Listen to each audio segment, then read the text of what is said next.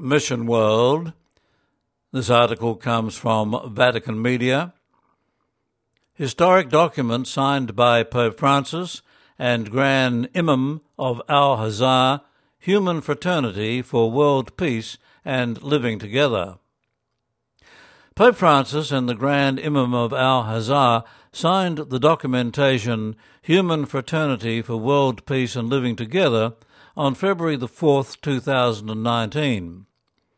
The signing followed the Holy Father's speech to the Global Conference on Human Fraternity in Abu Dhabi, a key element in the Holy Father's February 3 5 apostolic visit to the United Arab Emirates. The document represents an important step forward in the dialogue between Christians and Muslims and is a powerful sign of peace and hope for the future of humanity, said a statement from Alessandro Gisotti, interim director of the Vatican's press office. Vatican Secretary of State Cardinal Pietro Parolin told journalists that the importance of this day is dialogue among religions, especially Christianity and Islam, promoting peace and combating fundamentalism.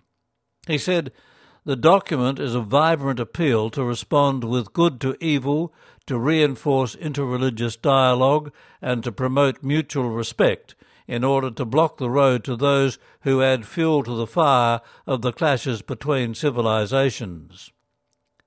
At Abu Dhabi, Francis and Al Tayyib have together indicated a way of peace and reconciliation on which not only Christians and Muslims can walk, but all people of goodwill. It is a courageous document and prophetic because it confronts and calls by name the most urgent issues of our day on which those who believe in God are encouraged to question their own conscience and to confidently assume their own responsibility uh, so as to give life to a more just and united world. With unambiguous words, the Pope and the Grand Imam declared that no one is ever authorized to exploit God's name to justify war, terrorism, or any other form of violence. In addition, they affirm that life must always be safeguarded and, at the same time, that the rights of women are to be fully recognized and every discriminatory practice in their regard rejected.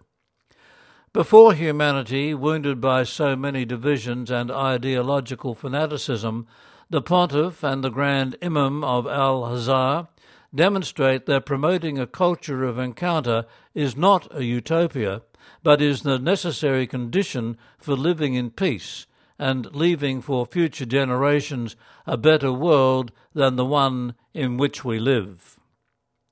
Mission World from the Vatican Media.